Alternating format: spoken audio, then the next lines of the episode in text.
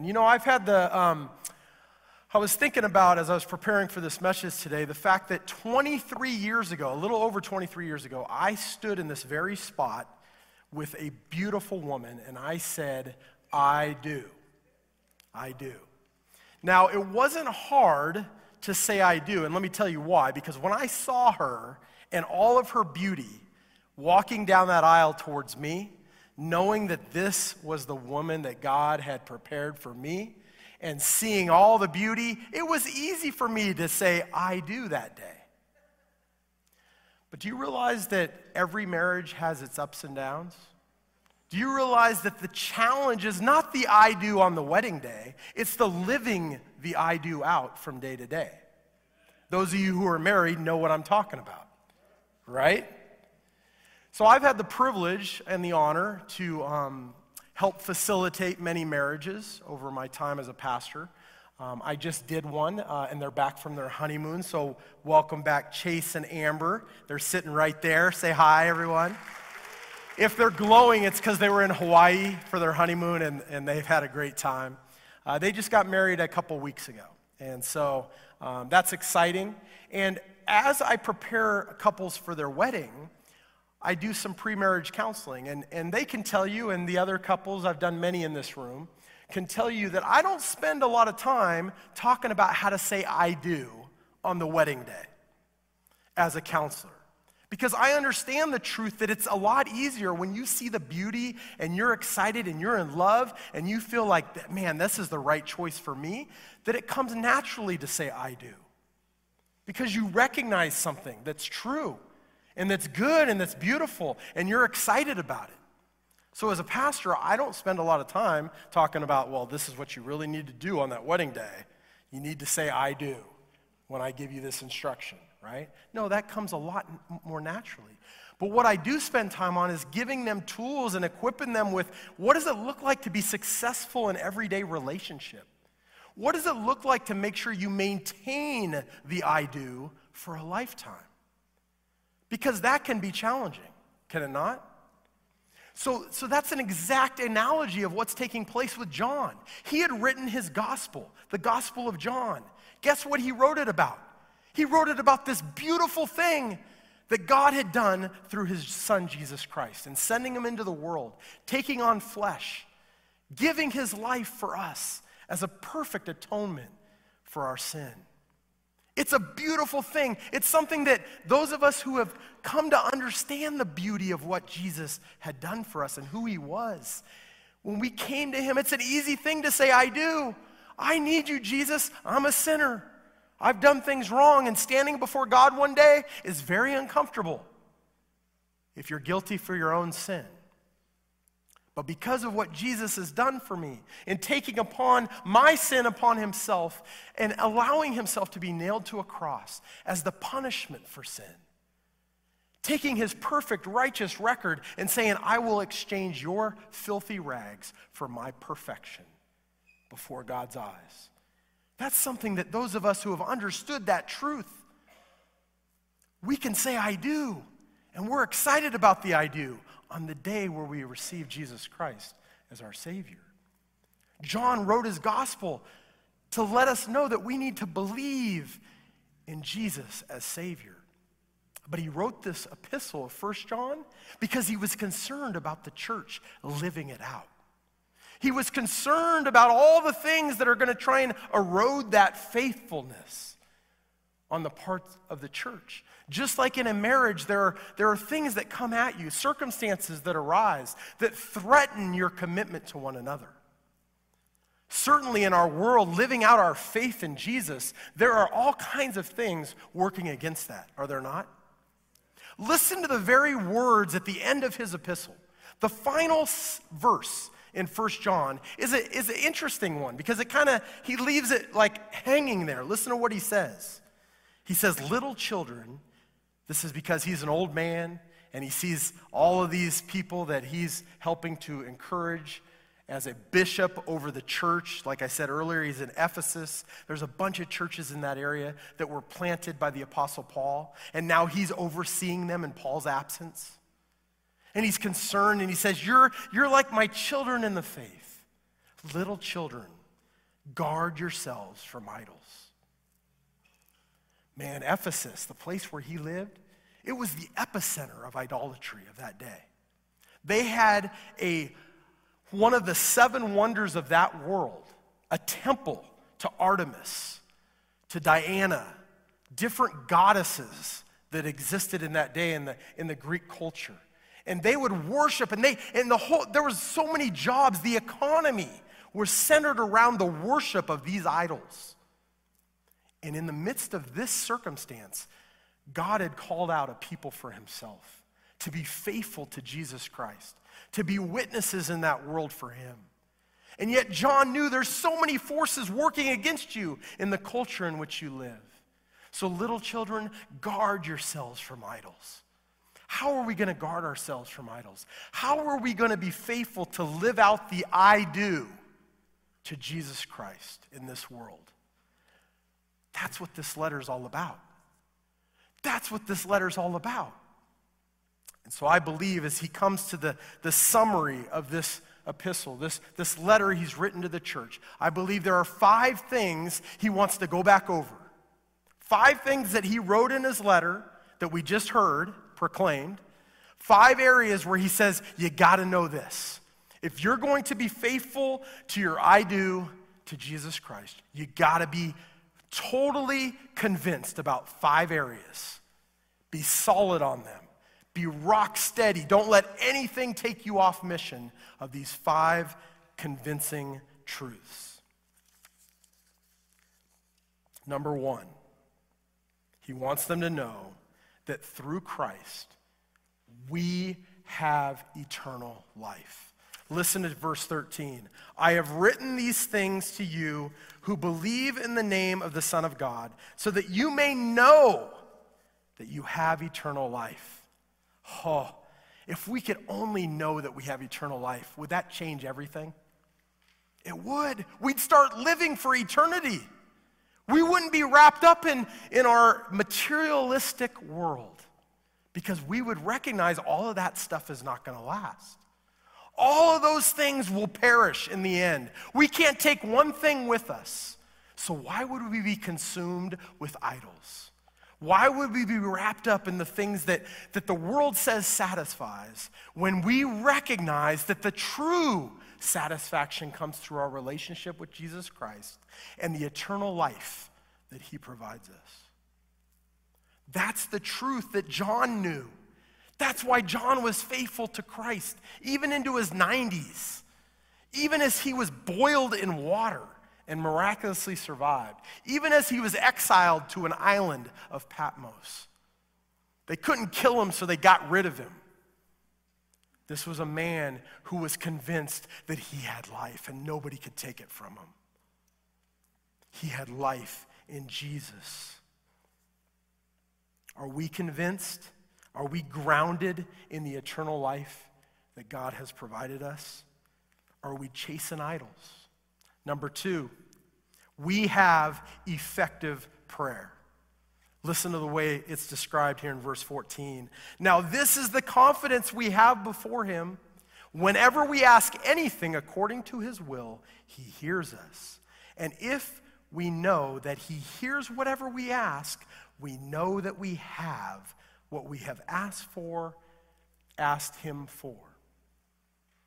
Wow. Can you imagine having access to the creator of the universe?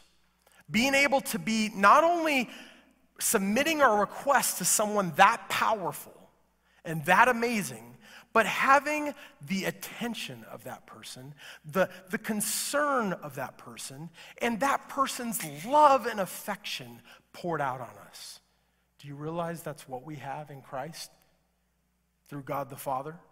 Do you realize that we can go before the throne of grace with confidence, knowing that we are heard, knowing that He is attentive to our requests? Do we take advantage of that? Do we really believe that prayer can change things? What is effective prayer? Effective prayer means this God promises to be attentive to you. Wow. Why? because you're impressive, because you can pray some really cool prayers. No. No, because He loves you. And because He sees you through His Son, Jesus Christ, and the perfection that He deposited into your life, heart, and account. That's why. There is one mediator between God the Father and mankind, and His name is Jesus Christ. And when we go to the Father in Jesus Christ, through Jesus Christ, he listens as if it was Jesus himself making the request. That's the attention that God gives you when you bow your knee in prayer, if you're in his Son, Jesus Christ. Number two, God promises to answer you. Listen to this we can ask anything, he hears us. And if, he, if we know that he hears us, we also know that we have what we have asked Him for. God promises to give us an answer. It's kind of like, you know, when my children come to me and they make a request of me, I love my kids. I'm not always happy with them. I'm not always pleased. I'm not always excited about their different activities. But I am interested in what they're asking me as their dad. And my, my ear is attentive to them if I can get off my phone. My ear, I'm not perfect like the father. Father in heaven, right? I'm, I'm a human dad, so sometimes they have to go, Dad, hello, right? And eventually my ear is attentive to them, and I do love them, and I'm concerned about their request. But there becomes a point at which they ask me a question, and I, I certainly want to give them some sort of an answer. Sometimes that answer is no.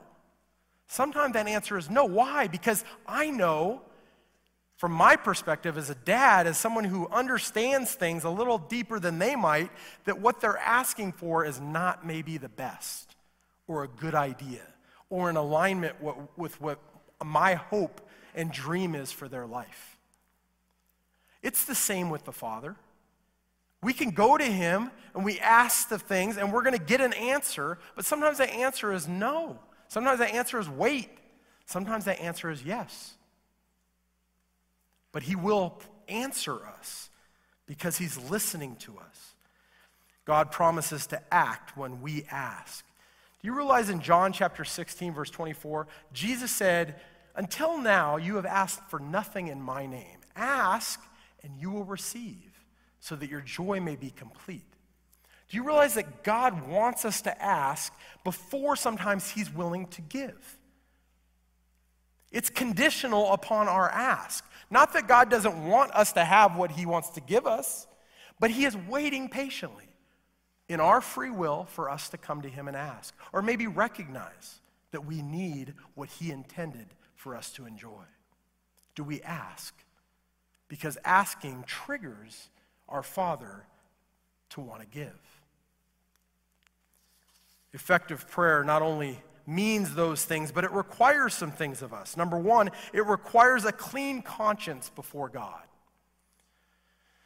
God is not obligated to hear or answer the prayer of anyone who doesn't have a clear conscience before him. He states that clearly in his word. If we have sin in our lives and we think we can just go to him as a magic genie, it doesn't work that way. He first wants us to come into a place of confession, a place where we acknowledge, God, I've failed. I haven't done what I'm, I was supposed to do. And when we choose to ask for forgiveness, He is faithful and just to what? Forgive us of our sins and cleanse us from all unrighteousness. It's on that ground that we can now go to Him and make a request. Prayer, effective prayer requires a clean conscience before God. 1 John chapter 3, earlier in his letter, verses 21 through 24, talks about this. It says, If our conscience doesn't condemn us, if we've been obedient to obey his commands, we're getting right with him, now we can ask whatever we want. And we know that he will hear us if we ask in that mode. Number two, asking according to his will, right here it says, whenever we ask anything, verse 14 of chapter 5, whenever we ask anything, what? There's a condition here, according to his will. That's important, right? He doesn't say you can ask for anything and I will hear you and give it to you. No. Many times we ask out of selfish motives, out of the wrong heart. We ask for things that aren't going to be good for our lives. He knows it, and He's not going to provide that. So we got to learn and discern His will. What is His will? Well, His will is revealed all through Scripture. John has talked about His will, loving others the way He first loved us, obeying His commands, doing the things that being on mission for Him the way He wants us to be on mission. There's a lot of things that are according to His will. Many times we end up praying from a selfish will, from a place where we want something easier or better for our lives as, as we see it. But God says, if I gave you that, you'd only drift further away from me. You'd only begin to pursue more idols. If I gave you that, that would misplace your heart. I would never give you that. I want you to pray according to my will. And number three, effective prayer requires asking in the name of Jesus. Throughout Jesus' talk with the disciples in the upper room, in John chapter 13 through John chapter 16, Jesus over and over and over again tells them to pray in his name. Why? Because he's the only one through which God will listen to us. As I said earlier, there's only one mediator between God and man. If we don't pray in Jesus' name, we have no access to God's throne. Because you and I don't have standing alone before God, we have standing in Christ. So we must pray in Jesus' name. Then it goes on to talk about the sin that brings death. Anybody curious about this area? Raise your hand if you're curious. Good, because I'm still curious too. But I will bring up some things that um, I studied this week. Maybe it can lend some insight. I know that even after I studied, I'm still not 100%, but I will tell you this sin that brings death. Number one, we need to figure out what type of death is John writing about. What type of death? Is it physical or is it spiritual? Is it physical or is it spiritual? Well, Physical death certainly can happen from sin, can it not? When you do something sinful, could that lead to your demise physically? certainly could. There's even an example in Scripture where that took place. Somebody sinned, the Bible tells us, Ananias and Sapphira. You can read about it in the book of Acts. They came and they said, Hey, we're going to give to Jesus and the church a bunch of money. We sold this property, we're going to give it all. And then they didn't give it all, they lied and they held back some for themselves. God was serious about that, that lie and, and breaking that promise and, and deceiving, trying to deceive the apostles in their gift. And so it says that he struck them dead. That's some serious consequence for sin, right? Can God do that at times with our sin? He certainly can, and he has. In 1 Corinthians chapter 11, it says that while they were gathered for communion, some of them were would, weren't taking it seriously. They weren't taking the matter of God's body and blood seriously. And it says some of them even slept. In other words, they had, dis, they had died. God had allowed death to overcome them physically because they disrespected God's sacrifice through Jesus Christ. So there are there is sin that can lead to physical death. I'm sure you could think of others that happen all the time. But there's also a sin that leads to spiritual death, right? And here's why I lean towards spiritual death. Throughout the, gospel, the epistle of John here, this letter, he mentions life 13 times, seven times just in the final chapter. Every time he says life, he means spiritual life. He is focused on eternal life, this life that transcends the physical domain. He mentions death twice in the letter before this time. And both times that he mentions death is in uh, 1 John 3, uh, 3, no, I don't know if I wrote it down. I'll have, to, I'll have to find it later. But 1 John chapter 3, I believe he mentions it twice before. And both times he's not talking about physical death, he's talking about spiritual death that comes into our lives when we refuse to believe in Jesus Christ. And so, why would he suddenly switch gear and start talking about a sin that leads to death meaning physical death all of a sudden. I believe he's talking about a spiritual death, a death that begins to take us away from the life that God intends us to have. And so, can a brother, can a, can a believer begin to make a decision to choose a lifestyle, to choose a path that leads to his spiritual decay and death? Certainly. Certainly. What is the sin? Is it forgivable or is it unforgivable? There seems to be an unforgivable sin. Do you remember in Mark chapter 3, verse 29, Jesus mentions that there's one sin that is not forgivable, and it's blasphemy against the Holy Spirit. In that context, Jesus had just cast out demons, healed people through the power of the Holy Spirit working in his life. And, and then they accused him of being the devil casting out devils. And Jesus says, What are you talking about? A house divided against itself cannot stand. I know you thought that was Lincoln, but that was Jesus in Mark chapter 3. Or maybe Lego Batman. No, it wasn't that either, right? It was Jesus. And he says, There's no way that one, one entity can cast out itself. It doesn't make any sense. And yet you guys are accusing me of working the things of the devil, but really it was the Holy Spirit's work that I just performed in someone's life. And that's unforgivable. Why is it unforgivable? Because you have taken the work of God and disregarded it. There's no forgiveness for that.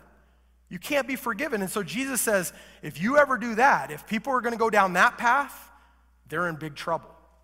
You want to know a little bit more about that? Read Hebrews chapter 6, verses 4 through 8. It's a very challenging passage in Scripture. It's a very deep truth.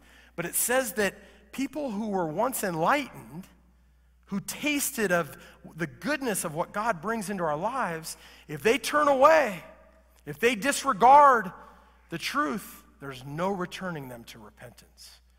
So John is concerned with the church. He doesn't want them walking down that sin and that path because he knows that that can lead to death, erosion, and he's very concerned. But it could be physical death. I could be wrong. All the scholars could be wrong, and some of the other scholars could be right. It's going to be debated probably until we see Jesus. But I will say this that I, I think that whatever that sin is, that we are to really avoid it. We are really to um, guard against committing it. And the, and the key here is he wants us praying for those who are wrapped up in sin. Things that, things that everyday life we do right? He wants us as believers to pray for them, to help restore them, to help encourage them to turn away from their godlessness and turn back and give their attention to focusing on Jesus Christ. Back to our outline as, as we get close to wrapping up this morning. Number three, not only do we have eternal life and effective prayer, we have endless victory. Look at verse 18. We know that everyone who has been born of God does not sin. But the one who is born of God, speaking of Jesus, the one born of God, keeps him. In other words, guards him, keeps him secure, and the evil one does not touch him. Boy, is that security and victory or what? We have victory over sin. We have endless victory. It'll never end. We don't have to worry about being um, conquered or defeated because Jesus has secured our victory. We're on his team if we have faith in him. Number four, we have endless victory, but we also have ex- extreme security. Verse 19 We know that we are of God, and the whole world is under the sway of the evil one. There are two camps those that are found in Christ and those who are not. The ones who are in Christ are in the Father's hand, and no one, the Bible tells us, no one can snatch them out of the Father's hand. They're secure. They're secure because they have placed sincere faith in the one who provided victory, Jesus Christ. Nothing can change that. Not even themselves can change that. It's a very powerful statement. Now, does it give us license to, well, I'm going to trust in Jesus and then do whatever I want? No. Because that doesn't come from the kind of heart that's sincere about their faith in Jesus, does it? It doesn't, right? So God wants us to be careful with trying to think that we can outsmart him or outmaneuver him. That's not our goal. Our goal is to stay faithful to the one who has provided us security and provided us victory. Finally, as we wrap up this morning, we have extraordinary wisdom. The fifth one, the fifth thing that we need to be focused on, the confident in, to avoid a life where we're chasing idols. Let's know that we have eternal life. Let's live it out. Let's know that we have effective prayer. Let's go before the throne of grace regularly and confidently, asking God according to his will. We know that we have endless victory. Nothing can ever defeat us or separate us from the love of God, which is in Christ Jesus our Lord. Quit, quit panicking in life. Quit being worried about everything. God has you. God has you. There's not one thing that can touch you that he doesn't allow into your life for a good reason, for a eternal and divine reason. And we need to trust him with that and not run around in panic and in fear. We have extreme security.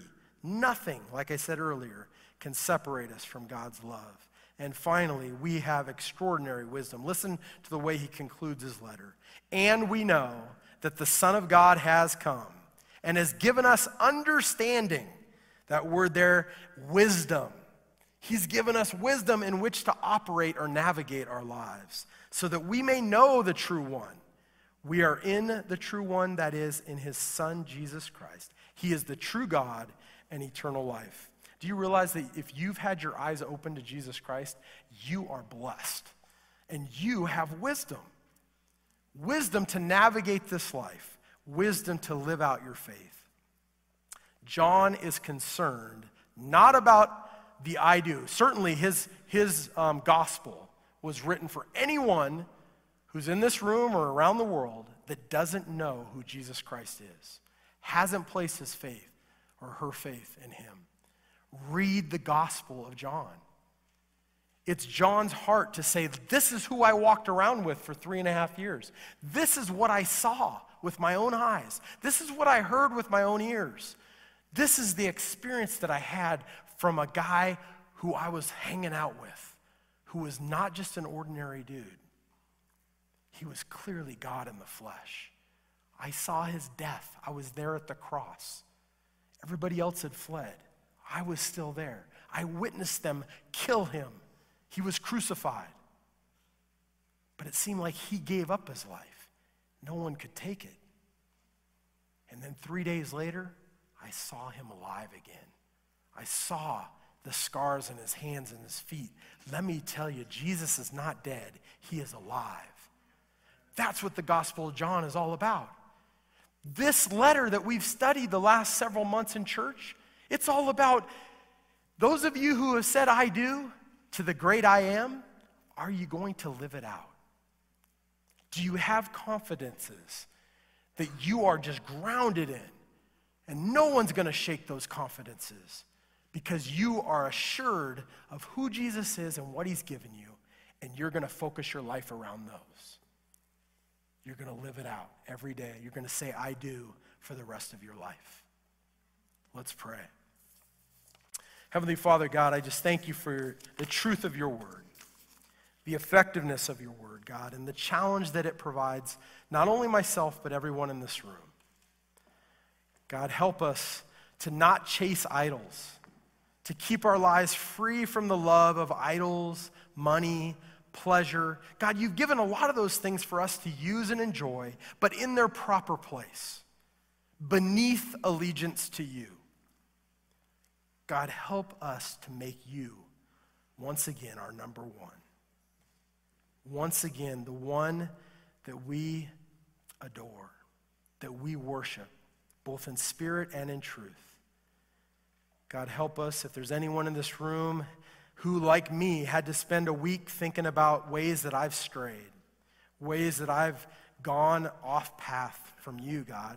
Help us to be honest, to confess, to ask for your forgiveness.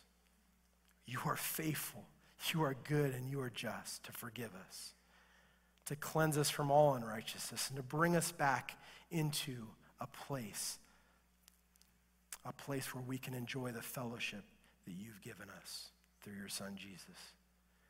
God, let this moment of response be about that. In Jesus' name, amen.